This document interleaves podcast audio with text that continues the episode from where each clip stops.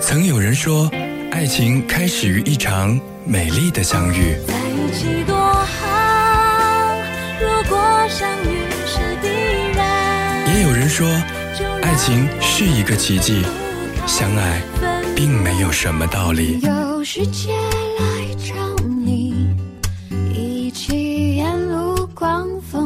或许在他的眼里，爱情故事的发生是一种自然而然的惊喜。陪你把沿路感想活出了答案，陪你把独自孤单变成了勇敢。我们都曾无限接近爱情与梦想，哪怕相爱太短，而遗忘又太长，又太长。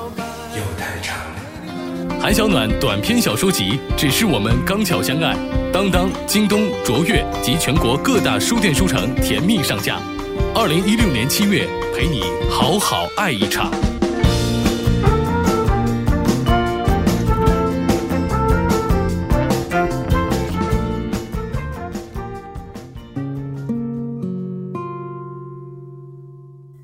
Hello，我是韩小暖，感谢你收听这一期的暖文章。你在收听到这一期节目的时候，此时此刻，我正在大理的洱海边。我的新书《只是我们刚巧相爱》已经上市了，一直以来都没有将书里面的故事读给你们听。这一次就着大理的阳光花香，将书里面这样的一篇故事分享给你，题目叫做《空气爱情》。如果你已经买到了《只是我们刚巧相爱》这本书，也欢迎你通过新浪微博向我晒书，并且分享你读后的感受。我也会随机挑选几名读者，送出我专门为你准备的礼物。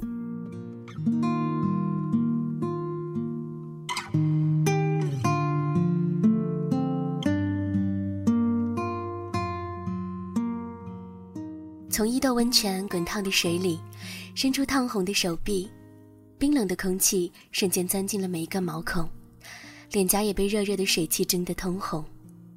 这是我在日本的最后一夜。侄子推开门，端来一颗樱花虾料理，他看着我笑，说：“乐妍姐不化妆也那么好看，那是温泉的功效，倒是你才真正是化不化妆都好看。”姐姐真的决定了吗？我没有回答，只低下头将杯里的清酒一饮而尽。是啊，真的决定了吗？知道姐姐不会伤害学长，但是也请好好照顾自己的心，我会想你的。他用日语缓慢地讲着。我抬起头，外面不远处放了三支烟花。决定了，此次回国。要和远远分手。一年前，我作为交换生抵达日本。早稻田大学很美，任何一个角落都像画册里的画像。学校给的经费很充裕，从食宿到补贴都足够我在日本过上无忧的生活。我的成绩很好，在学校又做到了学生会主席的位置。离开的时候是安静的清晨。在机场的 T 三航站楼，我一个人拖着行李，安静的过关，准备登机。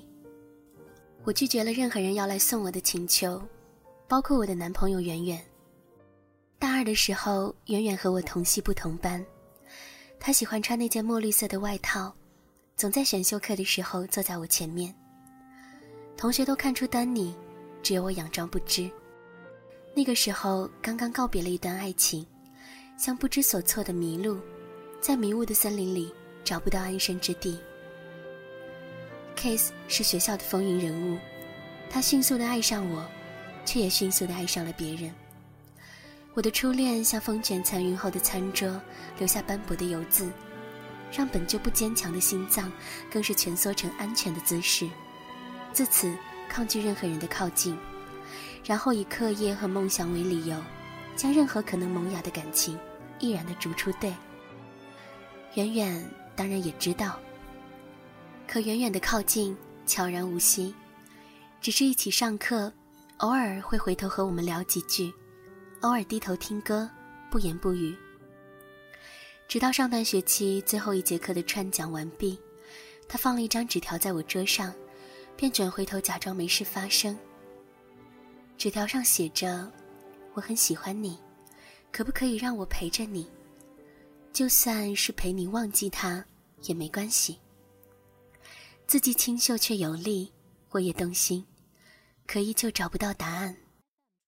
抬手捏住纸条一端的时候，突然风吹起窗帘，从窗的一角泄露了一束阳光，竟直直的照亮了“喜欢”那两个字。远远的爱，小心翼翼，就像他纸条上的字体一样。他的爱生来轻柔而温和，像冬天里温热的焦糖可可，像夏天的柠檬汽水，总能够让你随之的安静下来。起初他告诉我，我可以充当医生，帮你治愈。他当然是很好的医生，每天晚上按时接我下课，带我去食堂吃热乎乎的砂锅。他吃得很慢，大多数时间也只是温柔地看着我。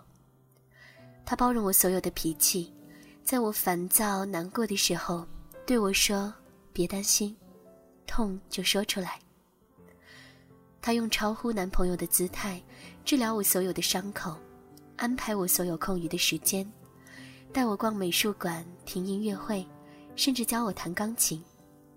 他用优雅、温暖，慢慢的帮我痊愈。他的爱极其安静，犹如空气，一切看起来都稳定安和。可即便是这样，还是少了些什么。一路飞行，耳边都响着学妹侄子对我所说的话，知道姐姐不会伤害学长。只是我自己都并不知道如何才能不伤害这样的人。走出机场到达区的时候，圆圆已经在那儿了。他走上前，轻轻地抱了抱我，瘦了，然后伸手接过我的行李，一路拖着箱子走在我的前面。这样的风度，却俨然不像一年未见的情侣。带你去吃饭好吗？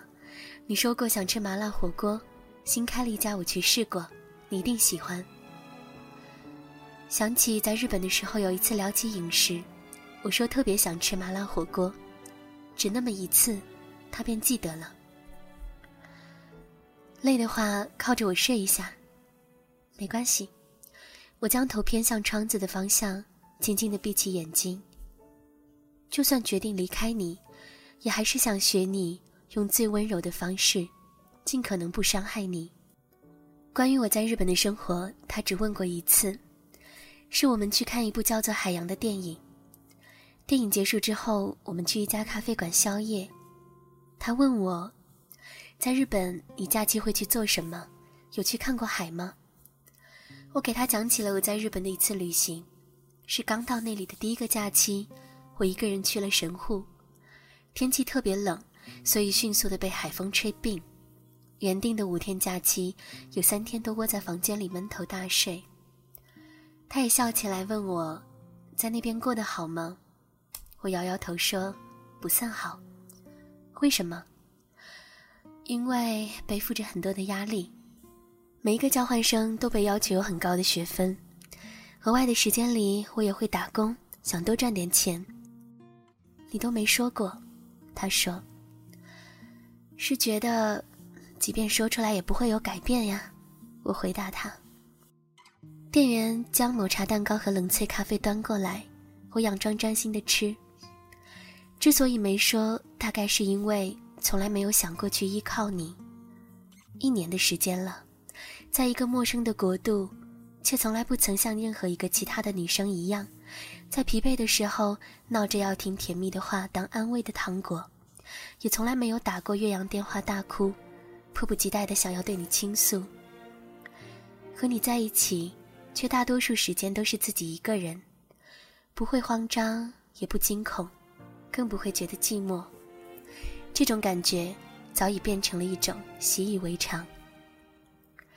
喜欢远远吗？无数次我都问自己，可是明明承诺在一起，却也始终找不到爱的理由。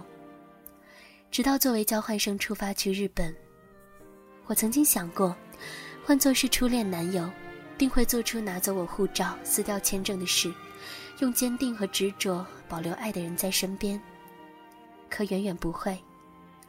当我告诉他这个决定的时候，他也只是看着我说：“好。”真像他一贯的作风，温柔的应允，温柔的答应不去送我，然后用一年的时间，温柔的每周给我打两次电话，问候我的生活起居。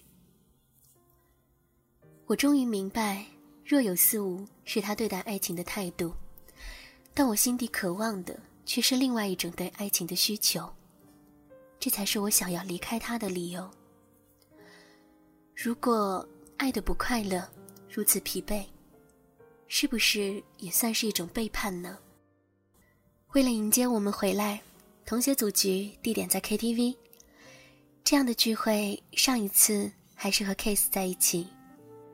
我想起他，他是那种风风火火的男生，会带我突然翘课，只是为了吃关东煮；也会在雪天不管不顾的打雪仗，哪怕第二天两个人一起发烧。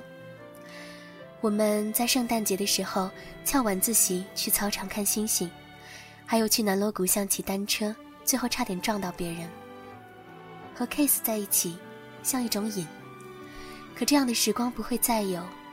潇洒的青春和爱情，却从不曾出现过远远的影子。我深知爱情不能做比较，可也在回忆突然来袭的时候，听到心底的声音说：“他有点想念随心生活的自己，无所畏惧的自己，一往无前的自己。”走进 KTV 的时候，大家红走一团，期间有人唱歌，有人喝酒。末了，围坐在一起玩国王游戏，我心不在焉，想早点回去，却突然听到有人说，抓到 J 的人要亲吻左边那个人的脸颊，而我正坐在那个男生的左边。大家看着远远笑起来，还有人打赌他肯定要抓着我一起落跑。可是远远却视若无睹，看我淡定自若的完成游戏的表演。即使这样，也不会生气吗？哪怕一点点的反应都不会有吗？回家的路上，他轻轻的搂着我的肩膀，想发脾气却又惊觉这么久的日子，我好像连怎么发脾气都不记得了。怎样都没关系吗？被别人亲吻也没关系，一年未见也没关系。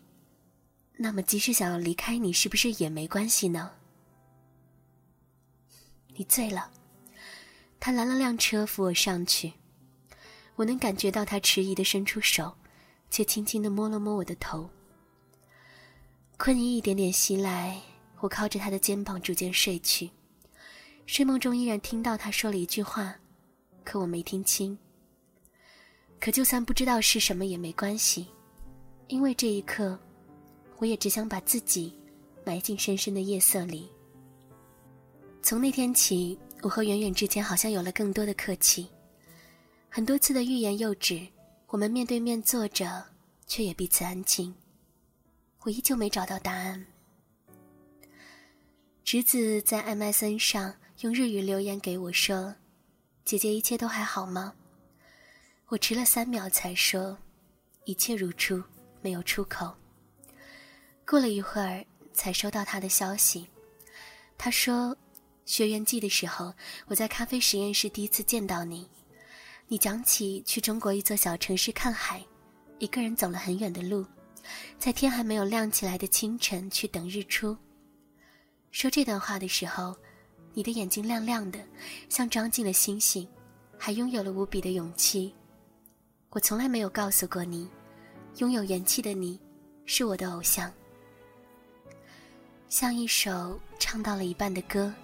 终于记起了最后的那句台词，我突然想起了自己向往的样子。我终于决定开口，还我和圆圆各自自由。我和他约在学校附近的咖啡店，手机响起来是他的微信。他说：“你是不是有话要说？”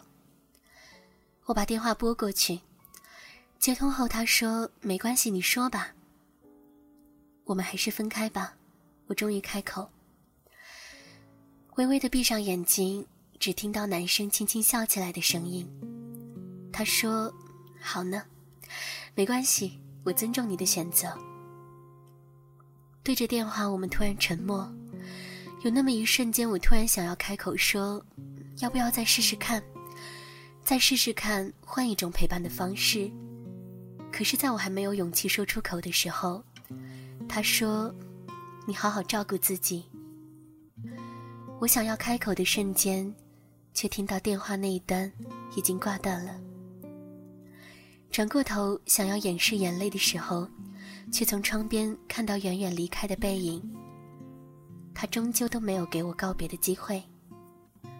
清晨的青岛机场，桃红色的行李箱拖动的时候，发出了轻微的声响，空气里弥漫着海洋的味道。我回家了，休息两个月，再回学校处理毕业的事。进门的时候，外婆递了一个信封给我。上面是远远的自己。打开以后是一张我的照片，照片里的我捧着咖啡杯，睫毛的影子碎碎的打在脸上。照片背面他说：“如果不能一起向前走，那留在最美好的时候就够了。希望你永远不要皱眉。”我并不知道那一天从 KTV 出来的夜晚，在出租车里，远远仿佛说给自己听的话。他说：“还可以陪在你身边吗？怎么办呢？还是很喜欢你。原来，爱情并不是陈列品，能按照大小、种类、颜色排列整齐。原来，有的爱情有如空气，在你并不察觉的时候，就已经跟随着你呼吸的旋律。可最后。”我们终究消失在浓度为百分之七十的人海里，带着百分之百的遗憾。你和我都愿意活在同样的空气里，你却喜欢偶尔不呼吸。我不想你默然离开，留我在天平里是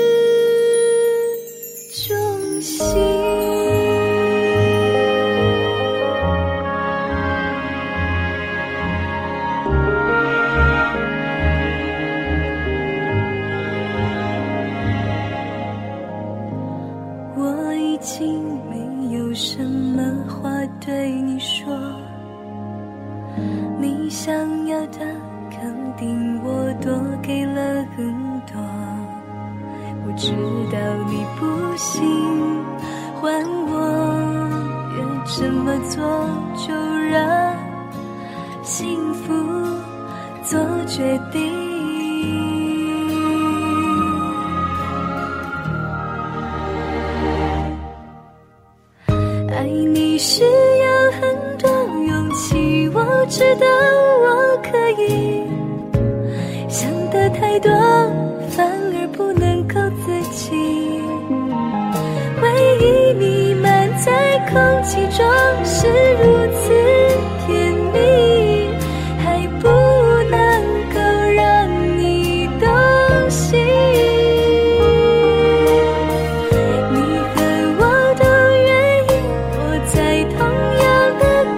气里，你却喜欢